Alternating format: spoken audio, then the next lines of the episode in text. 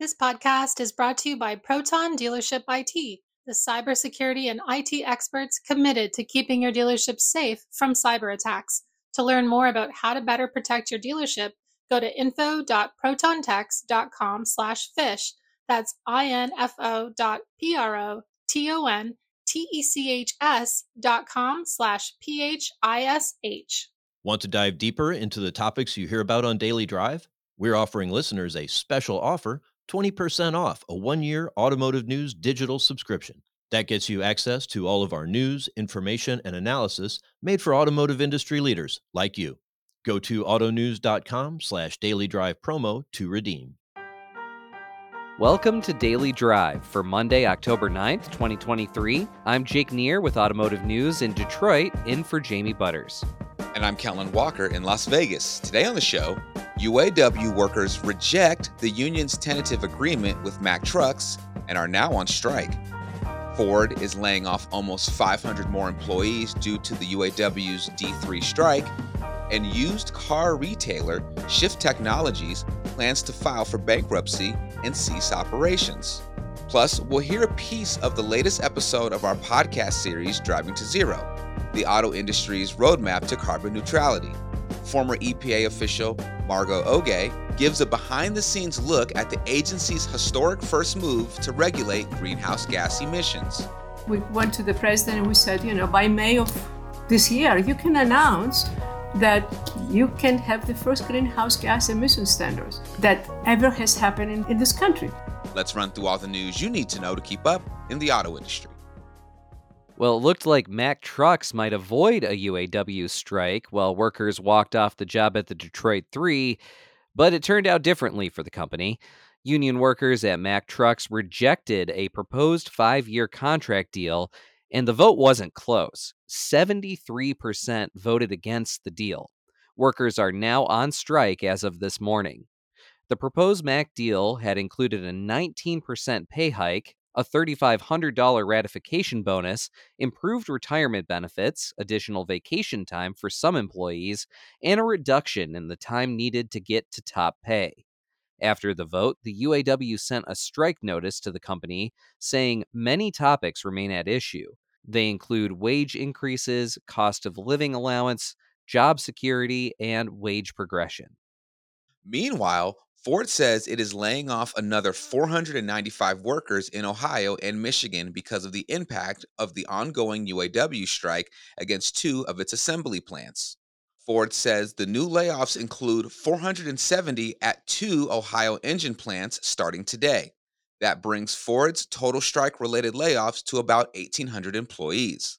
Another 7,900 Ford employees are on strike. The UAW opted not to expand the strike to additional plants on Friday. It cited significant progress at the bargaining tables, particularly with General Motors.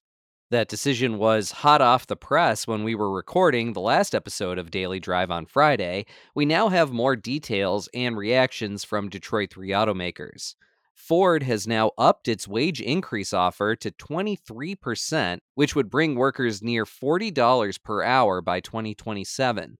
And it is offered to give new hires top pay after three years instead of eight. Both Stellantis and Ford have agreed to reinstate a 2007 cost of living adjustment formula. According to the UAW, General Motors has agreed to put electric vehicle battery production under the terms of the national contract. That's a key priority for the union that has so far tripped up talks with Ford. GM did not confirm the offer, but UAW President Shawn Fain said the company acquiesced minutes before he planned to order a strike against its largest moneymaker, the Arlington, Texas plant that builds full size SUVs. GM said in a statement Friday that talks were continuing. It said, quote, our goal remains to reach an agreement that rewards our employees and allows GM to be successful into the future. Ford said in the statement that it remained, quote, open to the possibility of working with the UAW on future battery plants in the U.S., but the automaker also said it must be able to operate them competitively. Stellantis said it continued to have good momentum at the bargaining table, though challenges remain. An online used vehicle retailer, Shift Technologies, says it intends to file for Chapter 11 bankruptcy protection. In a news release published Friday, the company said it will wind down operations and eventually close during the Chapter 11 process.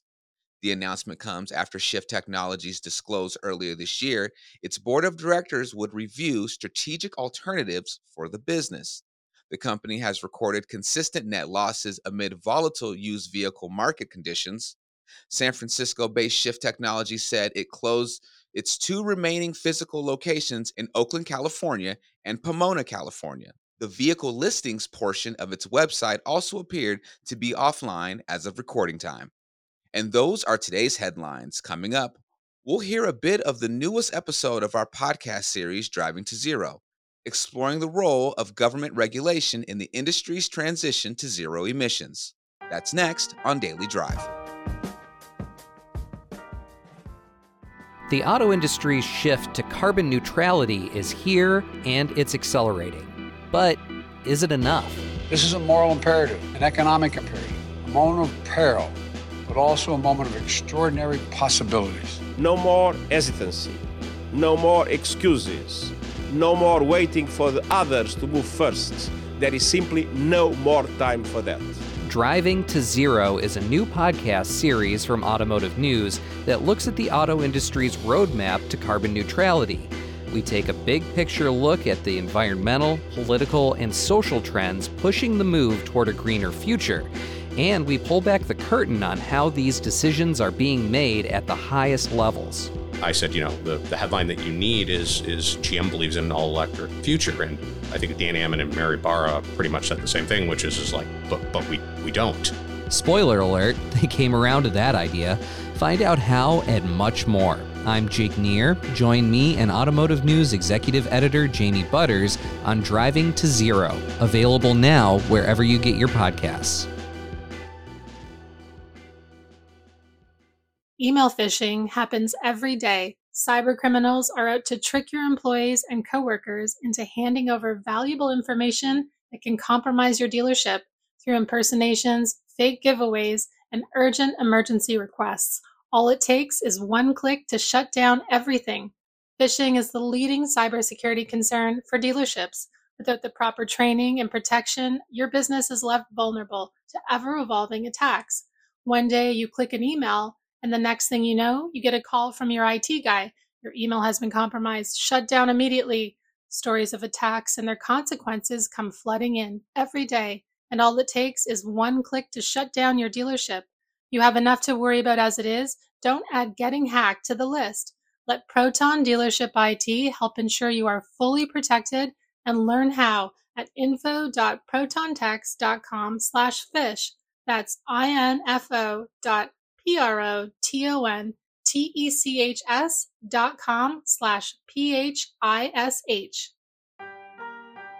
Welcome back to Daily Drive. I'm Jake Neher with Kellen Walker. Driving to Zero is a new podcast series from Automotive News looking at the auto industry's shift to carbon neutrality. In the latest episode, we take a look at the role of government regulation in helping and or hurting that transition. In the episode titled Promise and Peril, Former EPA Office of Transportation and Air Quality Director Margot Oge talks about her role as the chief architect of greenhouse gas emission standards under the Obama administration and how her work negotiating a deal with major auto manufacturers helped crystallize the U.S. government's first ever action to regulate greenhouse gas emissions under the Clean Air Act. We also hear from Ford's sustainability chief, Bob Holycross, about the automaker's role in those talks. Here's a bit of that new episode of Driving to Zero. January 26th, 2009, in the East Room. Oge is there with the EPA's new administrator, Lisa Jackson, and many other high ranking officials and activists. They're gathered to watch President Obama sign two executive orders one instructs the National Highway Traffic Safety Administration, NHTSA, to finalize corporate average fuel economy standards, better known as CAFE standards, for 2011, and reevaluate the Bush administration's proposal for new standards for 2012 through 2015. The second directed Margot Oge's team to reconsider California's waiver request to set its own greenhouse gas standards for new cars and trucks. Now, before I lose you, yes, even Margot admits those actions probably sound dully bureaucratic. That's how she puts it in her book, Driving the Future. But she says it sets the ball rolling on something really, really significant. She writes, quote, something as mundane as approving a waiver would actually be the single biggest step ever taken in the United States toward tackling climate change. That's because it provided a unique opening to enact the first greenhouse gas regulations in U.S. history, taking a set of varying state and federal standards and creating a single unified national program for both carbon emissions and fuel economy standards. We basically took the California program and we made some changes to address a number of issues that we had at the federal level. Uh, and it came along uh, it wasn't that simple to, to, say it, came along. But then we went to the president and we said, you know, by May of this year, you can announce that you can have the first greenhouse gas emission standards that ever has happened in, in this country. So we went beyond what the president was asking us to do. So not only we gave California its waiver, we said, we got some more news for you, Mr. President. It's not just NHTSA, but we can bring everybody together and the White House agreed. The White House may have agreed, but how would the industry react? Without commitments from automakers, some of them might file lawsuits. If they don't stop the rule, a prolonged legal battle would at least delay implementation. So Margot, her team, and other federal officials decided to reach out to automakers to hammer out a deal that everyone could get behind. You know, you need to talk to people yes, we're regulating you, but you're not bad. you know, uh, some of my colleagues at in other offices look at industry. My God, you know, they're the enemies. You're not the enemies. So you have to treat people with respect. And actually, we, my team and I went to each car company separately. And we sat down and we said, you know, what can you do? What you cannot do? How much time you need? How much it's going to cost you? And that paid off big time. It was a very important juncture in not just our, our broader, you know, carbon neutrality journey, but really for the industry in terms of the start of really having more clarity and more you know durability of, of policy by you know taking on the task collectively between industry and government to set standards really on a longer time horizon that's bob Holycross who's now ford motor company's chief sustainability environment and safety officer you might remember him from the last episode. I was here at Ford and working on those standards at the time and uh, was a close partner with Margot Oge and, and her team. And it was extremely valuable because you know, everybody had a need, an immediate need at the time because of some of the uncertainty that had come in overall with where the states were going. There were lawsuits at different stages around whether uh, carbon emissions could be regulated under the Clean Air Act. CAFE regulations on the NHTSA side of, of the ledger were, uh, you know, approaching some challenges with just how they were structured. And we really needed to bring everybody together, all the different stakeholders, to make sure we had something everybody could sign up to and commit to so that we would have that level of certainty that, that we needed. So everybody came together initially to commit to work together. According to Margot Oge's book, each company had its own unique priorities and hangups in the initial talks. General Motors wanted credits for producing flex fuel ethanol vehicles. Chrysler wanted protections for its profitable Jeep Cherokee and other SUVs. Toyota wanted credits for the Prius, despite the fact that it was already well established in the marketplace.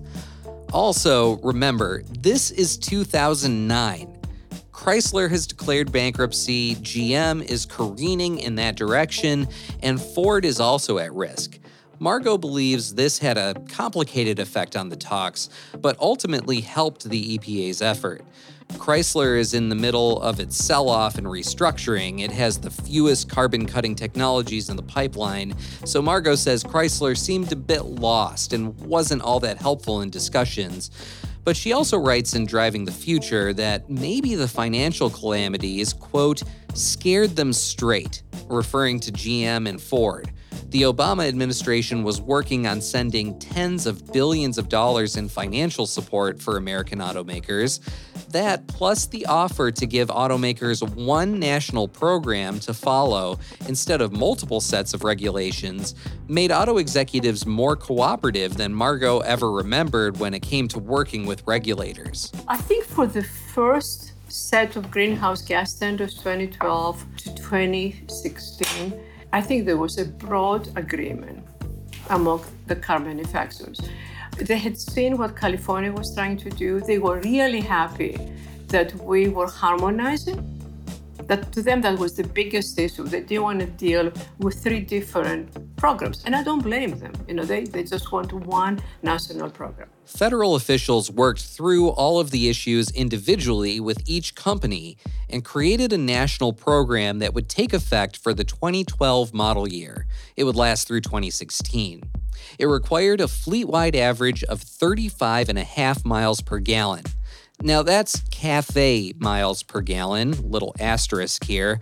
An equivalent EPA sticker would read about 27 miles per gallon in 2016. And not every new vehicle would have to meet that. Trucks would continue to have lower requirements than cars. A looming question remained, though what was going to happen after 2016? To figure that out, Margot and her team went off again to meet with automakers to negotiate a second set of standards for 2017 through 2025. And that would end up being much tougher. By now, it's 2010. Margot and her team are asking automakers to look 15 years into the future. What does any car look like 15 years into the future? I mean, think about that from our perspective in 2023. What does a car look like in 2038? What kind of technology is possible by then? And what kinds of vehicles will be most in demand? The first set of standards could mostly be envisioned using the carbon cutting technologies already in the pipeline. But this was different. And that's why Bob Holycross says Ford and other automakers wanted something in the agreement that would give them some wiggle room. There were no guarantees of ultimate success because of how much we depend on what eventually is the market uptake of the different technologies of vehicles. Among other things, automakers wanted some kind of check in along the way to gauge the market and state of technology. Administration officials accepted that, adding a midterm review to the deal before the second set of standards would kick in. And after months of painstaking, sometimes contentious talks, they reached a deal it would require fleet wide fuel economy of 54.5 miles per gallon by 2025. That's about 40 real world miles per gallon. It also included incentives to encourage early adoption of advanced carbon saving technologies, including electric vehicles.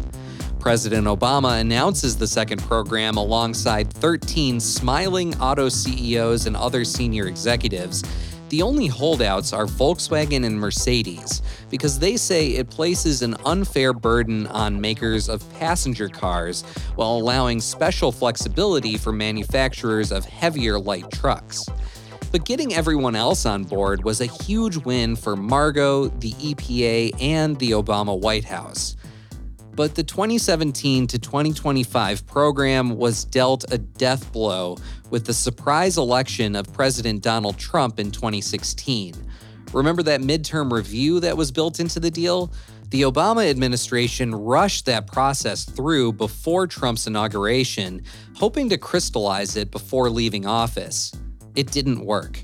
The program was one of multiple EPA regulations that Trump rolled back early in his term. It was a massive power grab. The EPA's regulators were putting people out of jobs by the hundreds of thousands. Here's Bill Wehrum, an EPA assistant administrator under Trump. What we want is to occupy a sweet spot here where we have good, aggressive standards in place, but not so aggressive that we create other kinds of problems that, that impose a, a much greater price on society here. Instead of defending the program as it was designed, automakers who initially signed onto the deal ended up supporting some sort of rollback. Bob Holycross says the Obama administration's handling of the midterm check in brought up concerns for Ford. The way things winded down in the Obama administration and the way the midterm review took place, there were questions in our mind about information that wasn't considered and where the realities were in some elements of how the program was progressing.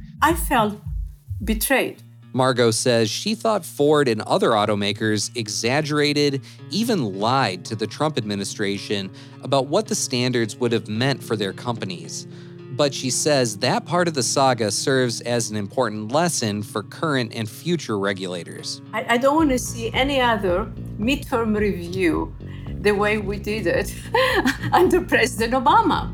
So we agree we set the regulation, the regulation goes through the process, industry can sue you, but let's not give another opportunity, another opening to another administration to weaken the standards. That doesn't mean they cannot do it, but it's going to be more challenging.